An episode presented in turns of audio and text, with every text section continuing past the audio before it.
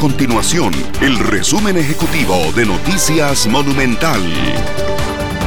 Hola, mi nombre es Fernanda Romero y estas son las informaciones más importantes del día en Noticias Monumental.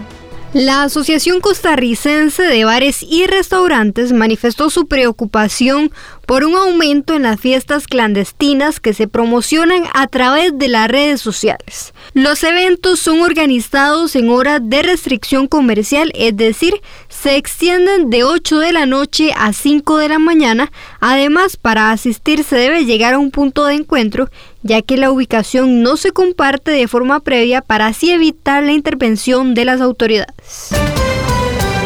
Una auditoría interna de la Caja Costarricense de Seguro Social detectó irregularidades en el proceso de vacunación contra el COVID-19 en el hospital de Guapiles. El informe detectó que 20 funcionarios fueron vacunados sin atender directamente la pandemia, mientras que otros 14 estaban de vacaciones.